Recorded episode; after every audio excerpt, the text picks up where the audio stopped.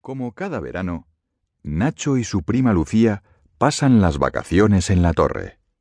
Así llaman en el pueblo a la casa de su abuela Cayetana, un palacio del siglo XIX con un jardín de palmeras y árboles frutales. El nombre de la torre le viene por las dos torres circulares que tiene la casa, una a cada lado de la fachada.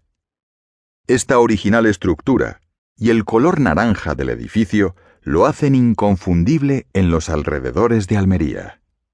Hoy es domingo, y la tía Marta, que vive con la abuela, ha llevado a los niños a su playa preferida, Roquetas del Mar, a 40 kilómetros de la capital. Mientras ella toma el sol, sus sobrinos se divierten haciendo un castillo de arena.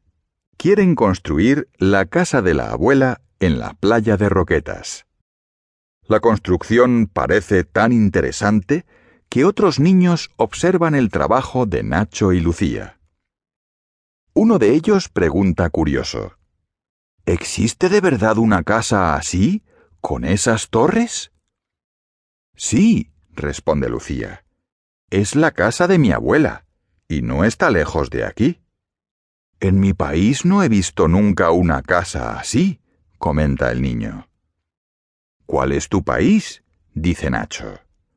Marruecos. ¿Estás de vacaciones en España?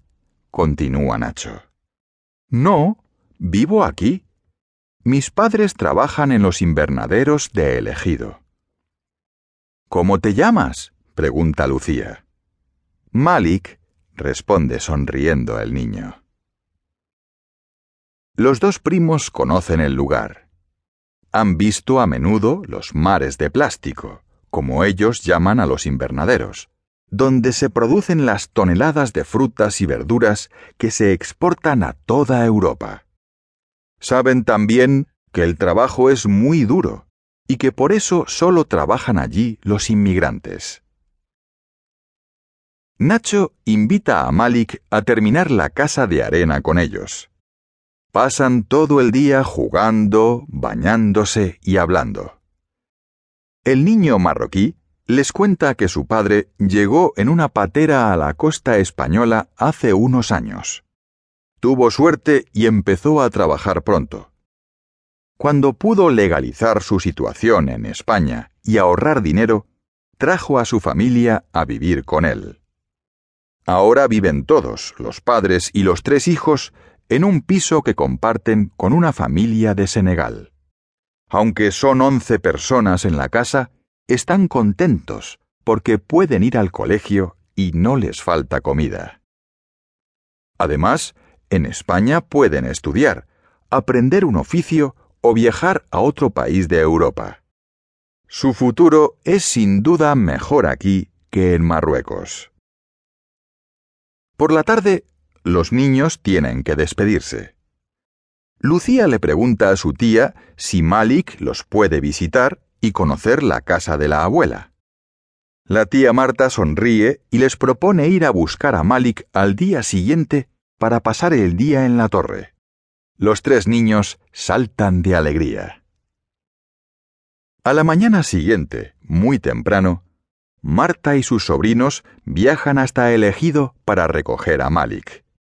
Cuando entran en su casa no dicen nada, pero se sienten mal. Por puro azar, ellos nacieron en una familia rica y Malik en una familia pobre. Sin embargo, el niño marroquí está feliz. Por primera vez va a visitar un verdadero palacio. Cuando llegan a la torre, Nacho y Lucía corren a buscar a su abuela para presentarle a su amigo. La abuela Cayetana es una mujer muy acogedora y habla con Malik largo rato. Después, los niños salen al jardín y allí pasan la mañana inventando juegos de aventuras entre las palmeras, que ellos imaginan en el desierto del Sáhara. A la hora de comer, entran en la casa. Malik observa curioso los muebles antiguos del comedor. Comen en una gran mesa de caoba. Cuando terminan, se sientan con la abuela en el sofá del salón. Mientras ella toma café, los tres amigos